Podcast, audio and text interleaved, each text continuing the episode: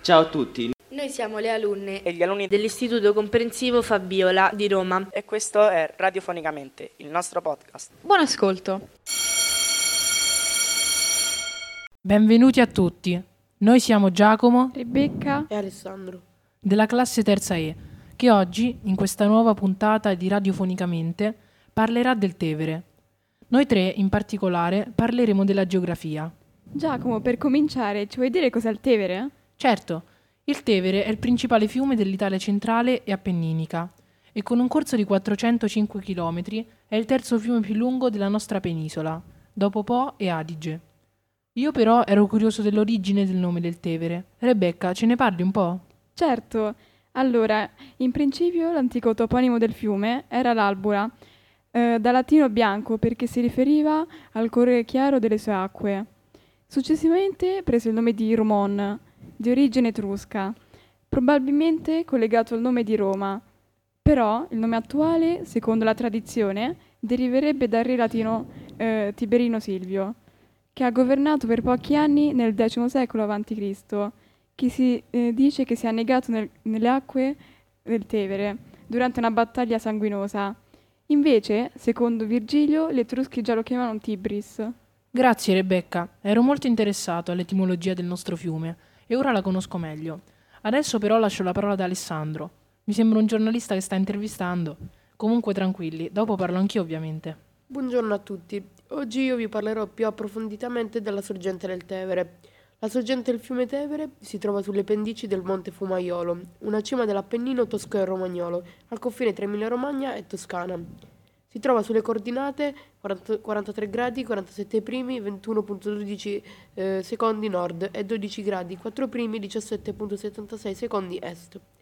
Inoltre è stato Mussolini nel 1923 a spostare i confini regionali, includendo il Monte Fumaiolo nella regione est dell'Appennino. Eh, pure le coordinate, Alessa, che precisione, mamma mia.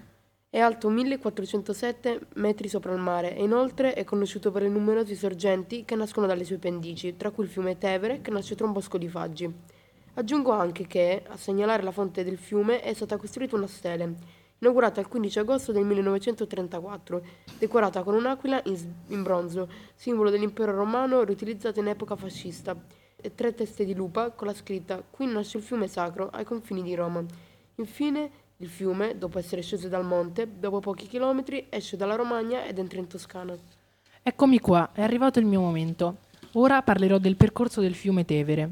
Come avevo accennato prima, il Tevere, con un percorso di 405 km, attraversa quattro regioni: Emilia-Romagna, Toscana, Umbria e Lazio, otto province: Forlì-Cesena, Rimini, Arezzo, Perugia, Terni, Viterbo, Rieti e Roma, e 82 comuni in totale e molti affluenti.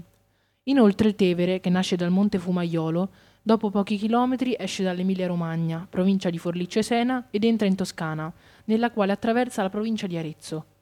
Qui, assieme a tre affluenti minori, dà vita al lago di Montedoglio, un immenso bacino artificiale che è il lago più ampio della Toscana, costruito per sbarrare il Tevere tra gli anni 70 e gli anni 80. Giacomo, sono curiosa. Mi sapresti spiegare cosa sono gli affluenti? eh? Allora, gli affluenti sono dei fiumi secondari più piccoli che sfociano in un fiume maggiore, da non confondere con gli immissari. Invece, gli emissari? Ma cos'è un'interrogazione di geografia? Vabbè, comunque, se vuoi proprio saperlo, gli immissari sono corsi d'acqua che affluiscono a un bacino lacustre, mentre quando un fiume esce da un lago si dice emissario. Bravo Giacomo. Grazie. Anche se adesso però abbiamo un po' straripato. Torniamo al corso d'acqua. Dopodiché il Tevere entra in Umbria. Mi raccomando, fate le valigie e preparatevi, non sarà un viaggio breve. Entrato in Umbria si abbassa molto di altitudine. Attraversa Todi, un piccolo comune medievale della provincia di Perugia, e poi attraversa due laghi, il lago di Corbara, un lago artificiale che si trova nell'omonima frazione del comune di Orvieto, e il piccolo bacino di Alviano. Inoltre, prima di entrare nel Lazio, arriva al palco fluviale del Tevere, una riserva naturale protetta dal 1990 e gestita dal WWF, che si trova nella valle del Tevere, in Umbria, quasi al confine con il Lazio. È una zona umida caratterizzata da vegetazioni di leccio, salice e pioppo e di una vasta fauna, tra cui molti uccelli e pesci di lago. Infine, in Umbria riceve molti affluenti importanti come il Chiascio, il Nestore e vicino Orvieto il Paglia. Il Tevere, arrivato a Orte, comune in provincia di Viterbo, riceve le acque del suo affluente principale, il Nera.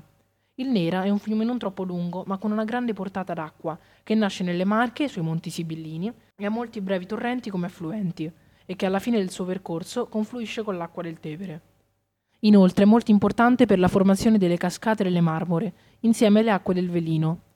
Infine il Tevere entrato nel Lazio viene alimentato dalle acque del Farfa, che ha un piccolo percorso totalmente nel Lazio e dell'Aniene, che nasce tra Lazio e Abruzzo, che è il secondo fiume che attraversa Roma. Dopo il Tevere oltrepassa Roma lentamente per altri 30 km tra alti muraglioni, dove si è sviluppata la civiltà romana. Attraversa tantissimi ponti in un'acqua parzialmente navigabile, profonda tra i 6 e i 10 metri. Wow, non pensavo fosse così lungo il corso del Tevere. E adesso lo sai. Naturalmente Roma è la città più importante attraversata dal Tevere. Infatti questa parte di fiume nel Lazio è caratterizzata da molti porti che si affacciano sul fiume. Perciò il Tevere è sempre stata una vena commerciale molto importante. Inoltre la valle che lo circonda è caratterizzata da una vastissima e straordinaria bellezza artistica e culturale, e da borghi e città medievali. Però molto interessante, ma chiudiamo qua.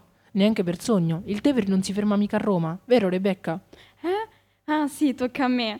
In realtà il Tevere non finisce a Roma, però finisce poco dopo. Come tutti i viaggi, prima o poi finiscono. Mi piace, molto filosofico.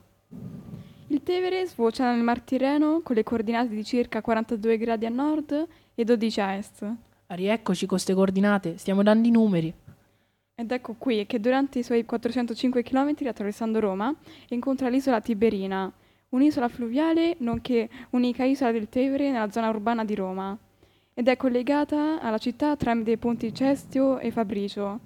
Inoltre, dopo 30 km di attraversamento dentro Roma, sfocia il Mar Tirreno a Ostia, un quartiere di Roma sulla costa, in un delta di soli due bracci, uno naturale chiamato Fiumara con un grandissimo porto, e uno artificiale, ovvero il canale di Traiano, che delimita l'isola sacra, un'isola fluviale sorta sulla foce del Tevere. Venne creata artificialmente per allungare la fossa traiana, un canale navigabile che risale all'incirca all'antica Roma, per allungare il Tevere al suo porto.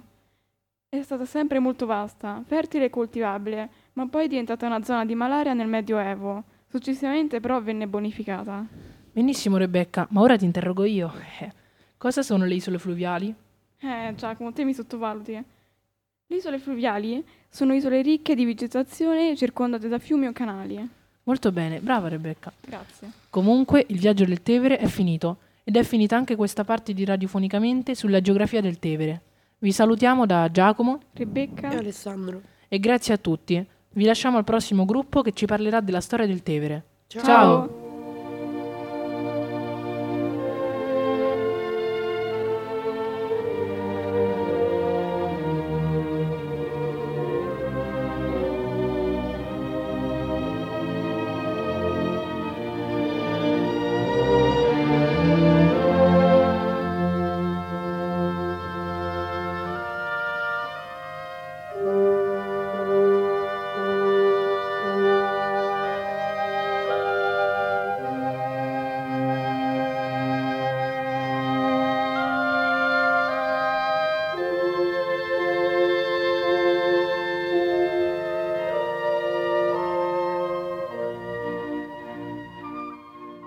Salve a tutti, oggi a tenervi compagnia saranno Ginevra Diego e Tommaso.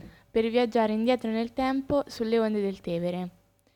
Secondo la leggenda sulla fondazione di Roma, fu il Tevere in piena, circa 28 secoli fa, che trascinò la cesta di Romolo e Remo al Velabro, dove vennero trovati dalla lupa e successivamente accuditi. Il nome dei due gemelli, secondo alcuni studiosi, deriva da Rumon, nome etrusco del Tevere. Secondo altri, invece, deriva dal nome della dea Rumina, che si occupa della protezione dei lattanti. Essi sono, secondo la tradizione mitologica, due fratelli gemelli, figli di Rea Silva, uno dei quali, Romolo, fu il fondatore di Roma e ne fu il suo primo re. Ah sì, il primo dei sette re di Roma. No, Diego, i re erano otto. Romolo, Numa Pompilio, Tullo Stilio, Anco Marzio, Tarquinio Prisco, Servio Tullio, Tarquinio il Superbo e il nostro medico capitano Francesco Totti. Vabbè, ritornando a noi. La città di Roma inizialmente si sviluppò sul Palatino e sul Campidoglio, i due colli più importanti.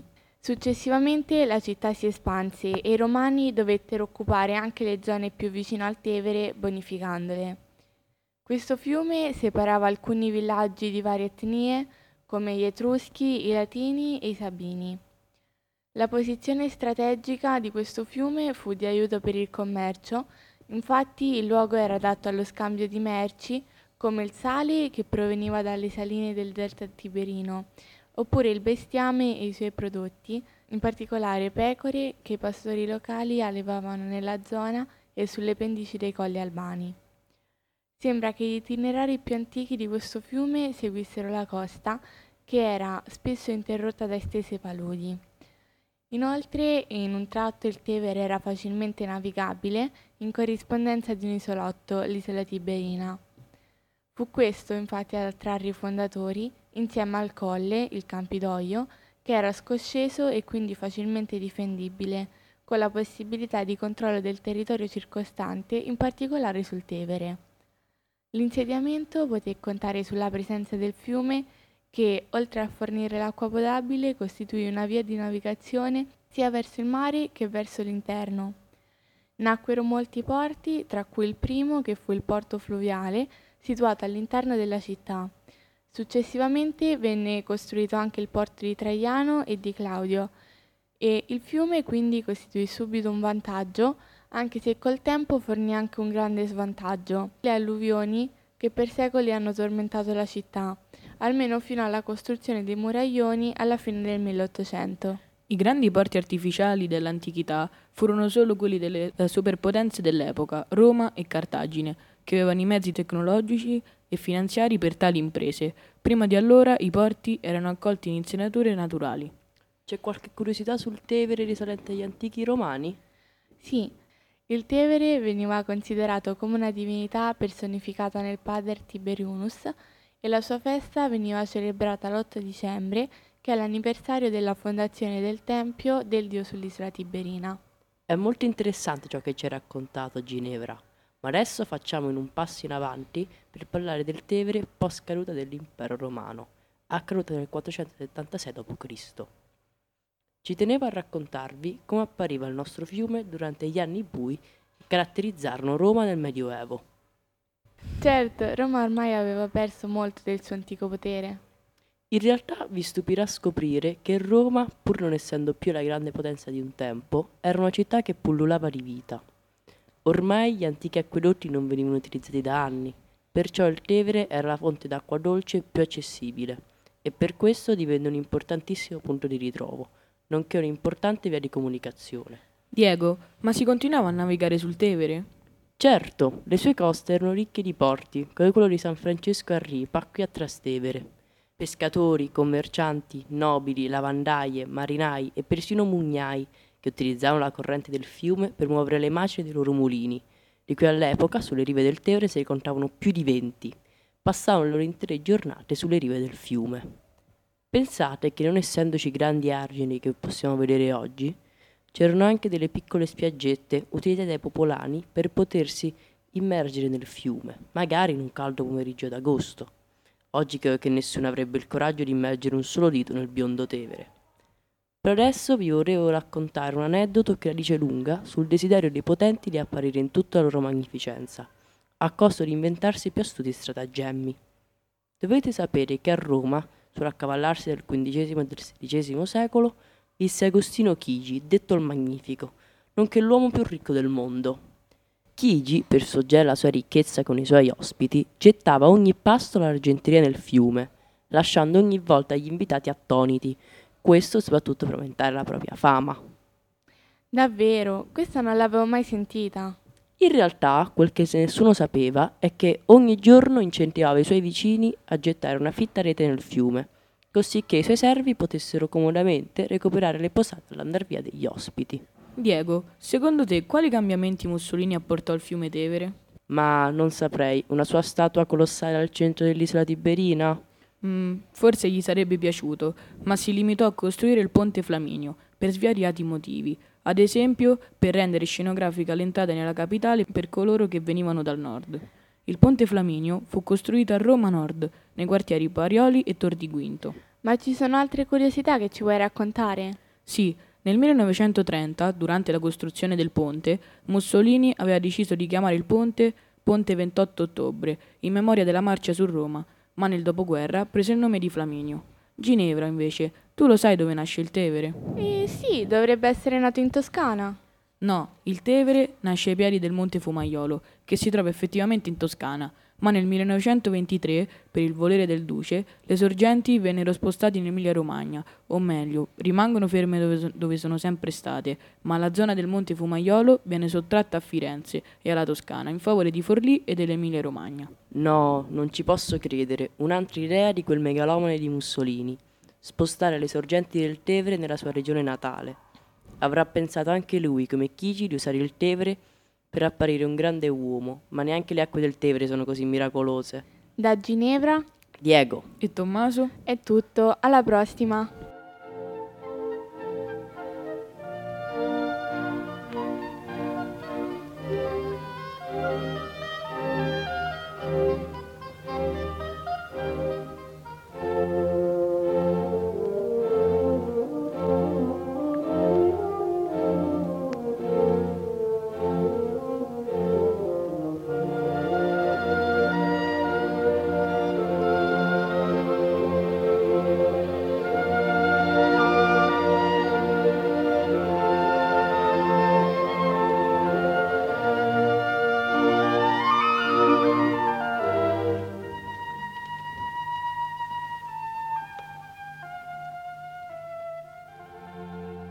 Benvenuti a Radiofonicamente da Letizia, Davide e Angelo. Oggi vi parleremo delle leggende di Roma sugli animali collegati al Tevere.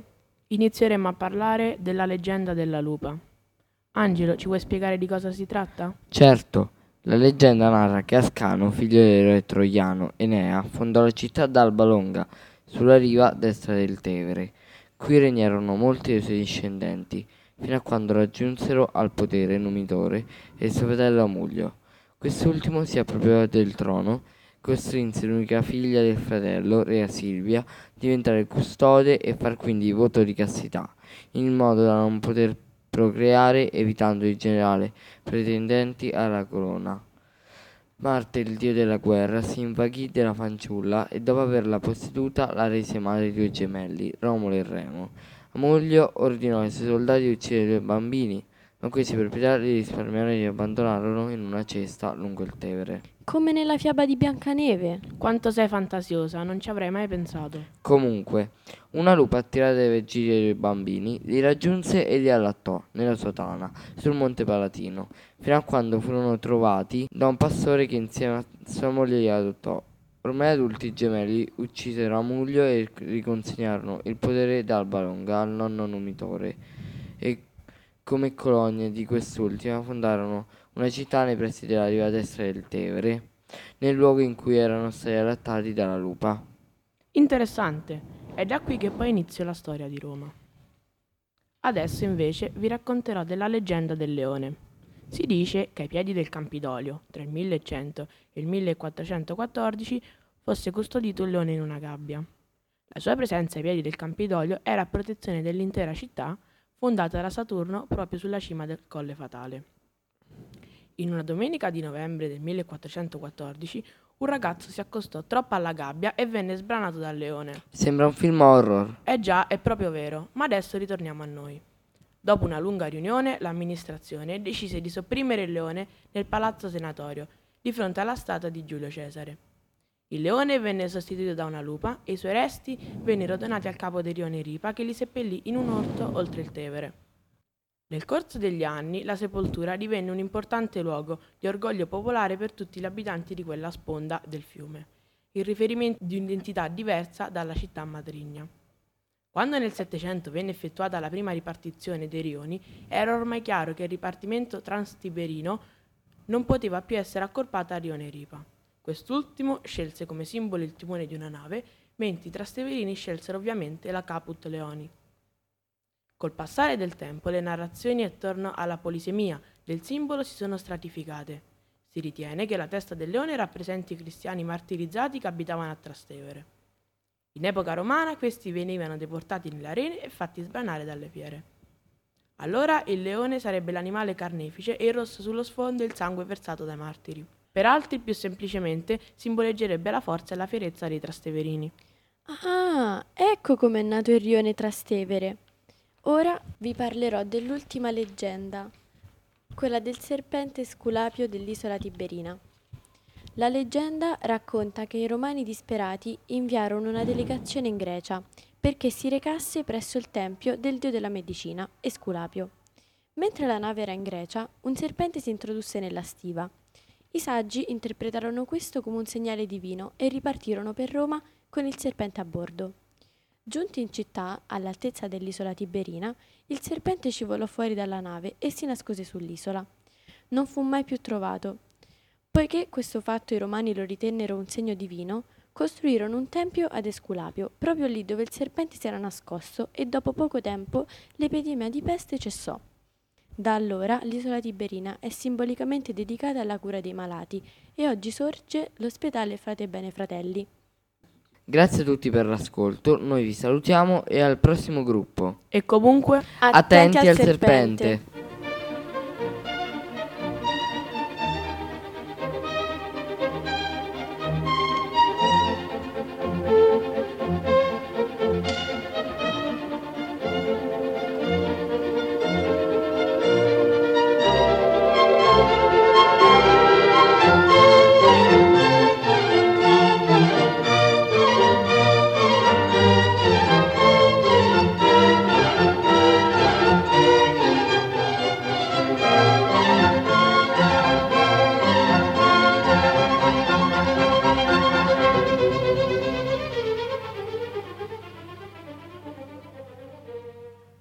qua, finalmente tocca a noi. Sul Tevere c'è molto da dire, noi ora vi raccontiamo dei suoi colori, del giorno e della notte, delle diverse stagioni e del cambiamento di essi da molto tempo fa ad oggi. E a parlarvene siamo Camilla, Elena e Redwan. Aspetta, prima di raccontare ai nostri ascoltatori le diverse tonalità di questo fiume, nelle diverse parti del giorno e del tempo, volevo farti una domanda. Ogni tanto, mentre cammino sul ponte Testaccio, invece di osservare un bel azzurro, si riesce a vedere solo un marroncino sul suo fondo. Da cosa è dovuto questo colore? Me lo sapresti spiegare? Dai Elena, questo lo so anche io. Come fai a non essere al corrente? Ah, l'avete capita? Al corrente. Ah, ah, che ridere, Renan. Vabbè, comunque, molti pensano che questo suo colore sia dovuto dall'inquinamento, invece è dovuto dalle sabbie sul suo fondo. In tutti questi anni ho sempre pensato che fosse per via dell'inquinamento e dello sporco e invece pensate quanto c'è ancora da imparare. Ok, ma adesso direi che possiamo iniziare a parlare dei suoi colori in base ai vari momenti della giornata, delle stagioni e del passato e presente. Da cosa volete iniziare? Io direi di andare in ordine di durata, quindi dalle giornate, poi alle stagioni e infine dal passato al presente. Redwan, che ne pensi? Anche se stavo pensando a un altro ordine, mi hai convinto. Il tuo è un ottimo ragionamento. Allora direi che prima dobbiamo introdurla a tutti, perché comunque è il centro di questa puntata. Il Tevere è il fiume più importante della parte centrale e peninsulare d'Italia. Esso in alcuni tratti è abbandonato tra cumuli di immondizia, bottiglie rotte e piccoli accampamento, mentre in altre zone, in passato come ora, è protagonista della storia di Roma, al centro delle opere di diverse epoche, insieme alla vita cittadina che lo circondava e rallegrava. Oltretutto i suoi colori si basano naturalmente sui vari momenti della giornata. Abitando proprio lungo il nostro amato fiume, ho potuto affacciarmi dall'argine nelle ore del giorno e della sera per descriverne i colori. Immagino anche voi molto spesso camminando sopra i ponti o lungo il Tevere abbiate notato le sue diverse tonalità. Certo, io ci passo sempre di mattina, durante la quale il suo colore è verde lucente, con sfumature gialline dovute alla sabbia nel suo fondo. E nel tempo in cui veniva navigato aveva riflessi marroni delle barche che salivano per vendere le merci, bianchi per i panni che ci si lavavano e argentei per i pesci che lo popolavano. Wow, vedo che sei molto informata. Però, purtroppo, in altri tempi e in certe zone il Tevere acquista il colore sporco e immondizia varia. Ma a Roma devo dire che è quasi sempre di un bel colore verdino, sia nella zona di Parco Marconi sia verso Ponte Milvio. Diventa marrone quando le piogge portano giù tanta terra. Tu, Redon? Sì, io ci passo solitamente la sera, durante la quale il buio ricopre ogni cosa, anche se in questi tempi le luci di attività e le feste fanno eh, brillare le acque del fiume, in questi tempi il Lungotevere è riabilitato, specialmente nella parte qui vicina a Trastevere, isola Tiberina, per molti eventi, ad esempio un, a Natale o durante l'estate, con il Tevere Expo, la festa dei, dei Noantri, quando la gente ci passeggia allegramente tra gazebi gastronomici e bancarelle fino a notte fonda. Adesso direi che possiamo concludere con il giorno e la notte e passare subito alle varie sfumature durante le stagioni. Chi vuole iniziare? Se per voi va bene, vorrei introdurre io questo argomento. Noi tendiamo molto spesso ad associare dei colori alle stagioni. Ad esempio, io l'inverno lo associo al colore bianco, l'autunno al colore giallo, la primavera al verde e l'estate al rosso. Voi? Effettivamente, ora che mi ci fai pensare, anch'io lo faccio. Io l'estate l'associo al colore blu per via del mare. Io l'estate al colore giallo per via del sole, ma banda alle ciance. Elena, raccontaci del colore del Tevere durante le stagioni. Certo, stavo appunto dicendo che il Tevere in genere è giallo per via della sabbia e del limo presenti sulle sue sponde. Il famoso biondo Tevere. Esatto. Comunque è un fiume molto lungo e a seconda delle zone in cui si trova può cambiare colore. Ad esempio, su Arezzo Notizie c'era un'immagine del Tevere verde fluo e dicevano che era così per vedere alcuni test biologici sulla rete fognaria. Il verde nei quadri che rappresentano il Tevere è uno dei colori predominanti. Non l'avrei mai detto. Peccato che non c'è un'immagine da far vedere. Comunque continua, non ti interrompiamo più. L'artista di questi quadri si chiamava Ettore Rosler Franz e apparteneva alla corrente realista dell'Ottocento.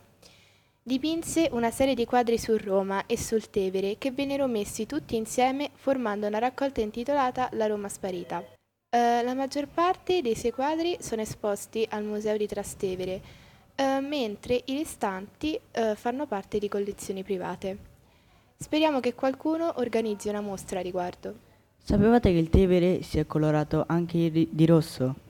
Redon, avevamo detto che l'avremmo fatta parlare. No, non preoccupatevi, mi fa piacere che interveniate. Comunque non lo so, dici. Per via di un agricoltore che dopo aver acquisito un deposito per l'acqua da utilizzare per l'irrigazione non ha tenuto conto che all'interno si trovava del liquido di colore rosso e ha scaricato l'acqua sporca nella fogna che conduce direttamente sul Tevere.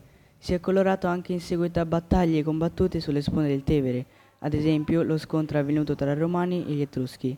E un'altra battaglia è quella di Ponte Mimmio, ma se rimarrete con noi lo scoprirete presto. Pensa a quanto sangue hanno perso i soldati, ma invece si è mai colorato di altri colori, tipo bianco? Non credo che il Tevere si sia mai colorato di bianco, ma gli antichi romani rappresentavano il Tevere come un signore dalla lunga barba bianca che ha coperto parte del busto e delle gambe da un mantello. Lo so per dire io. Adesso allora passiamo all'ultimo argomento da raccontare ai nostri ascoltatori. Hai ragione riguardo a questo argomento, ma prima volevo farvi una domanda. Sapete perché il colore del Tevere è cambiato nel corso del tempo? Sì, è cambiato, non perché voleva assomigliare ad un arcobaleno, ma perché è stato a causa di fattori antropici e naturali. Nell'antichità il Tevere era noto per le sue acque cristalline e limpide. Provate ad immaginare il Tevere con l'acqua cristallina. Beh, io non ci riesco, ho visto l'acqua del Tevere verde da quando sono nata. Beh, sì, ha ragione, è un po' difficile da immaginare. Lo so, ma dovete immaginare. Dunque, il colore cristallino era dovuto dal fatto che il fiume scorreva attraverso terreni agricoli poco inquinanti e non era soggetta ad alluvioni frequenti. Le acque del fiume erano quindi di un colore azzurro chiaro, che gli ha dato il nome Albula, che significa bianco in latino. Infatti, il nome del Tevere era Flavus, ovvero biondo. Anche le alluvioni hanno contribuito a questo cambiamento, trasportando sedimenti e detriti nel fiume in particolare quando trasportavano grandi quantità di fango e limo. Pensate che a volte durante le piene, ovvero quando il fiume esce dai suoi argini, invade le aree circostanti. Sì, esatto, il colore di un fiume è un indicatore della sua salute. Con acque limpide e cristalline indicano che il fiume è sano, mentre acque scure e torbide indicano che il fiume è inquinato o soggetto a forti alluvioni. E questo significa che il Tevere oggi è ancora inquinato e in questo momento ha bisogno di aiuto. Adesso che abbiamo concluso la parte riguardante le diverse sfumature dei colori del Tevere, lasciamo la parola ai nostri compagni, che vi presenteranno la penultima parte di questo podcast, con delle curiosità anche se un po' preoccupanti. Ma aspettate, prima di lasciarvi vorremmo farvi un saluto da Elena, Camilla e Redwan. Mi raccomando però, continuate a seguirci.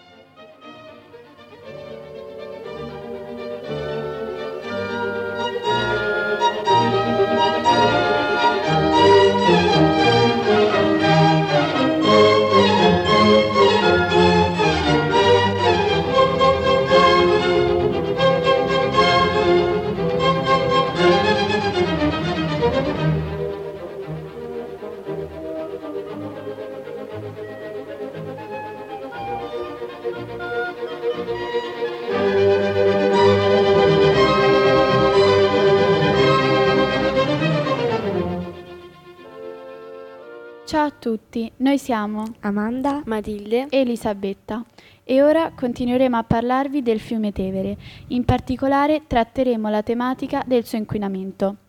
Il biondo Tevere, così veniva chiamato, oggi è diventato marrone scuro e le folle estive di bagnanti che si rinfrescavano sulle sue rive hanno lasciato posto a bottiglie di plastica e pesci morti. Ma come mai un fiume come il Tevere, che per gli antichi romani era addirittura ritenuto sacro, oggi in alcuni punti sembra quasi una discarica a cielo aperto? Iniziamo col dire che negli anni il Tevere è stato trattato come una fogna, una discarica, un immondezzaio. Il suo primo problema è sicuramente la siccità, causato da piogge non abbondanti. Infatti, riducendo la sua portata, vengono a galla molti detriti che erano stati gettati da tempo nel fiume. I romani erano preoccupati dall'andamento della siccità che riguarda tutta la penisola e non solo la capitale, quando il 13 aprile del 2023 arriva una notizia che lascia tutti a bocca aperta. Il Tevere è il fiume più pulito al mondo, ma solo a Roma, almeno nel tratto di scorrimento interno alla capitale. Infatti, quando confluisce con l'Aniene, il secondo fiume di Roma, la situazione peggiora. In effetti si fa fatica a pensare al Tevere come a un fiume pulito e vedremo che in molti pensano esattamente il contrario, soprattutto nel tratto che attraversa Roma. Le analisi condotte dall'Associazione a Sud e dal Coordinamento Romano Acqua Pubblica hanno evidenziato la presenza di alti valori di ammoniaca ed escherichia, un batterio fecale. In alcune circostanze è stata anche rilevata la presenza di glifosato. Si tratta del pesticida che era già stato trovato in occasione delle morie dei pesci. Dai Matilde, non usare questi paroloni. In pratica il Tevere sta diventando una discarica, invivibile per le specie viventi. Sì, ma quando è iniziato tutto ciò? Mio nonno mi ha detto che ai suoi tempi si faceva ancora il bagno lungo il fiume. Diciamo che negli anni 60 però qualcosa cambiò per sempre. Con il boom economico aumentarono anche le industrie e il numero di abitanti della capitale si moltiplicò. Fu in questo periodo che l'amministrazione introdusse il primo divieto di balneazione per rischio leptospirosi, una malattia infettiva il cui batterio di origine aveva contaminato le acque romane. Ma sbaglio o ho sentito che c'è ancora qualcuno che si fa il bagno? Sì, è vero, ne ho sentito parlare anche io. In pratica è un uomo che si fa chiamare Mister Ok e inaugura l'anno con un bel tuffo. Che coraggio, ma perché si chiama proprio così? Si chiama Mister Ok perché alla fine di ogni tuffo alza le braccia al cielo e i pollici delle mani per confermare a chiunque di non essersi fatto male e di essere riuscito nel suo intento. Quando è iniziata questa tradizione? Il primo Mister Ok della storia è stato Rick De Sonai, un uomo che con un costume e un cilindro in testa si è lanciato nel 1936 dal ponte nel corso della giornata del primo gennaio per salutare il nuovo anno. Negli anni poi la figura di Mr. Ok è diventata sempre più popolare, tanto che una volta questo personaggio è finito anche all'interno di un film di Dino Risi, nella pellicola Straziami ma di baci saziami. C'è stata infatti una scena nella quale Mr. Ok ha salvato un uomo che voleva buttarsi dal Tevere e che era stato interpretato da Nino Manfredi. Se non sbaglio, anche Pasolini, i ragazzi di vita, rappresenta dei giovani lungo il Tevere che fanno il bagno. Ma comunque, non ha paura di ammalarsi. Infatti dopo il tuffo inizia a fare una cura di antibiotici che dura fino all'anno seguente, anche se quest'anno ha annunciato di ritirarsi. Comunque io penso che dovrebbe essere possibile tuffarsi senza rischiare malattie. Lo so, per questo diverse associazioni stanno cercando di migliorare la situazione. E come per esempio? Hanno inserito una barriera antiplastica all'interno del fiume. E ha portato dei risultati? Beh, penso di sì. Ho letto che ha raccolto 2,3 tonnellate di rifiuti.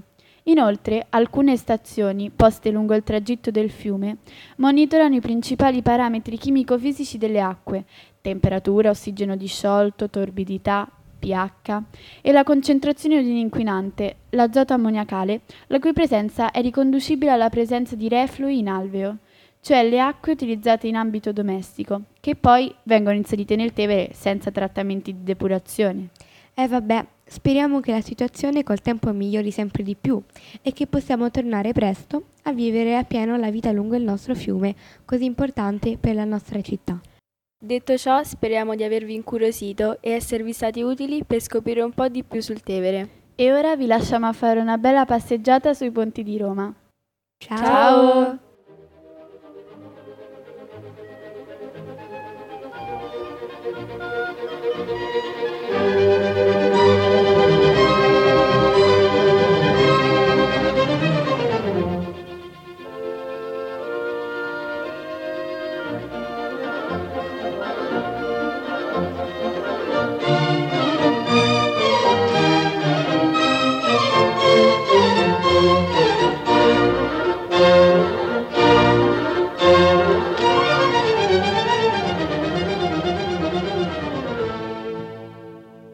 A tutti, noi siamo Simone Camilla e Leonardo. e, in chiusura del nostro intervento di oggi dedicato al Tevere, approfondiremo in particolare alcuni dei ponti che lo attraversano, elencandoveli dal più antico al più recente. Ci rendiamo conto che questo potrebbe essere un argomento abbastanza noioso, ma cercheremo di renderlo il più piacevole possibile. Il primo di cui vi parliamo è Ponte Milvio, è il ponte in muratura costruito a Roma nel 178 a.C. e sorgeva in prossimità dell'isola Tiberina. Infatti ormai è in parte distrutto e per questo motivo viene anche chiamato Ponte Rotto. Ragazzi, ma il ponte più antico di Roma non era Ponte Sublicio? Sì, Cami, in- effettivamente è stato costruito prima, ma era in legno. Venne costruito, secondo la tradizione, dal re romano Anco Marzio, immediatamente adiacente all'isola Tiberina. Questo ponte aveva lo scopo di attraversare il fiume e giungere sull'isola Tiberina, ma essendo costruito in legno era stato ideato con lo scopo di infuocarlo in caso di attacchi nemici. Di questo atto era incaricato un uomo definito dai romani Pontifex, in italiano Pontefice. Questa figura assunse via via sempre più importanza, fino a diventare la massima carica della religione cristiano-cattolica, come la conosciamo al giorno d'oggi. Il secondo ponte ad essere costruito fu Ponte Milvio, risalente al 115 a.C., a soli 3 km dal centro storico della città.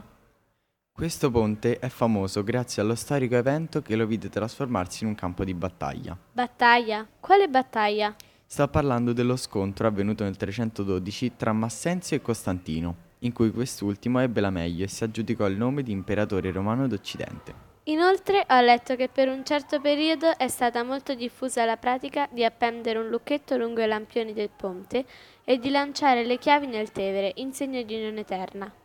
Molto dolce, vero? Mhm. Adesso procediamo a quali sono i prossimi ponti.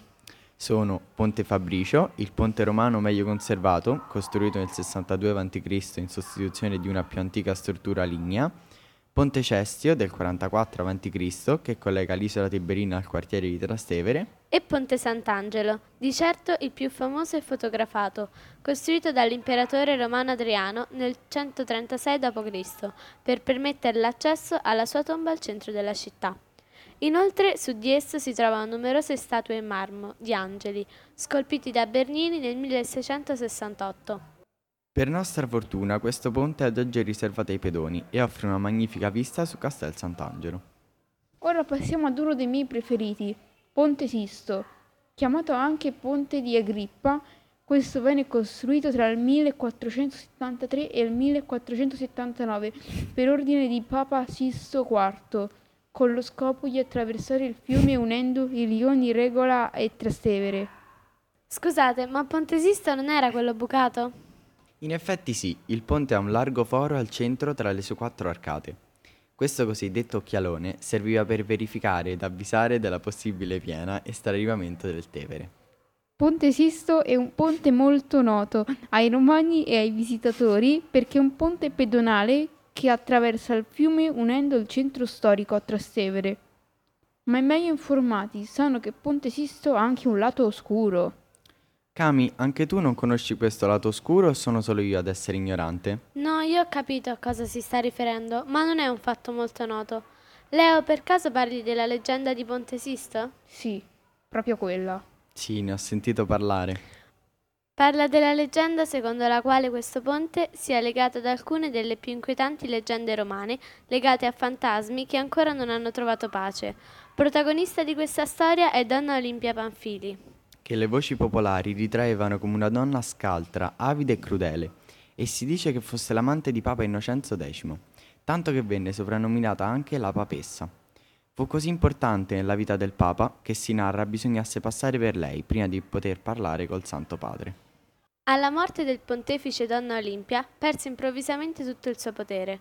Fu costretta dunque a fuggire da Roma e da Villa Panfili per poi morire qualche anno dopo nel Viterbese per la pestilenza.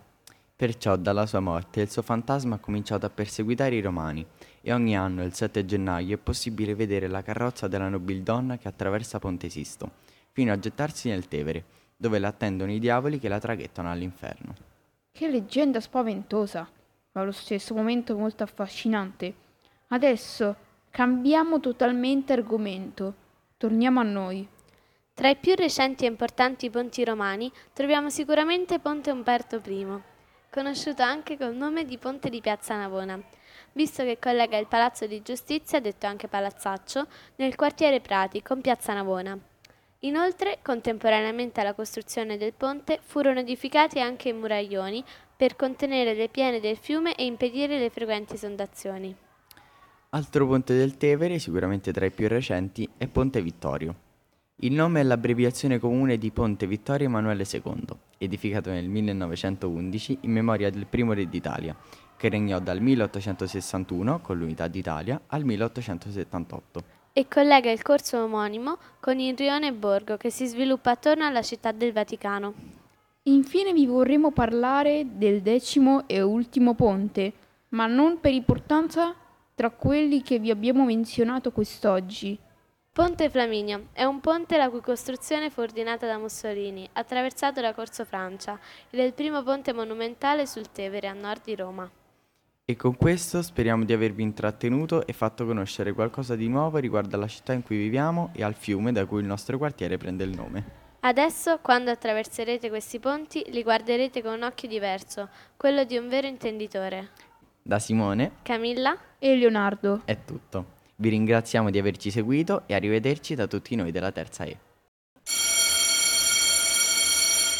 Radiofonicamente è un podcast realizzato dalle alunne e gli alunni dell'Istituto Comprensivo Fabiola di Roma in collaborazione con l'Associazione della Parte del Torto. Potete ascoltare questa puntata del podcast, anche tutte le puntate precedenti sul sito podcasttorto.it e sulle principali piattaforme di podcast come Spotify, Amazon Music, Audible e TuneIn.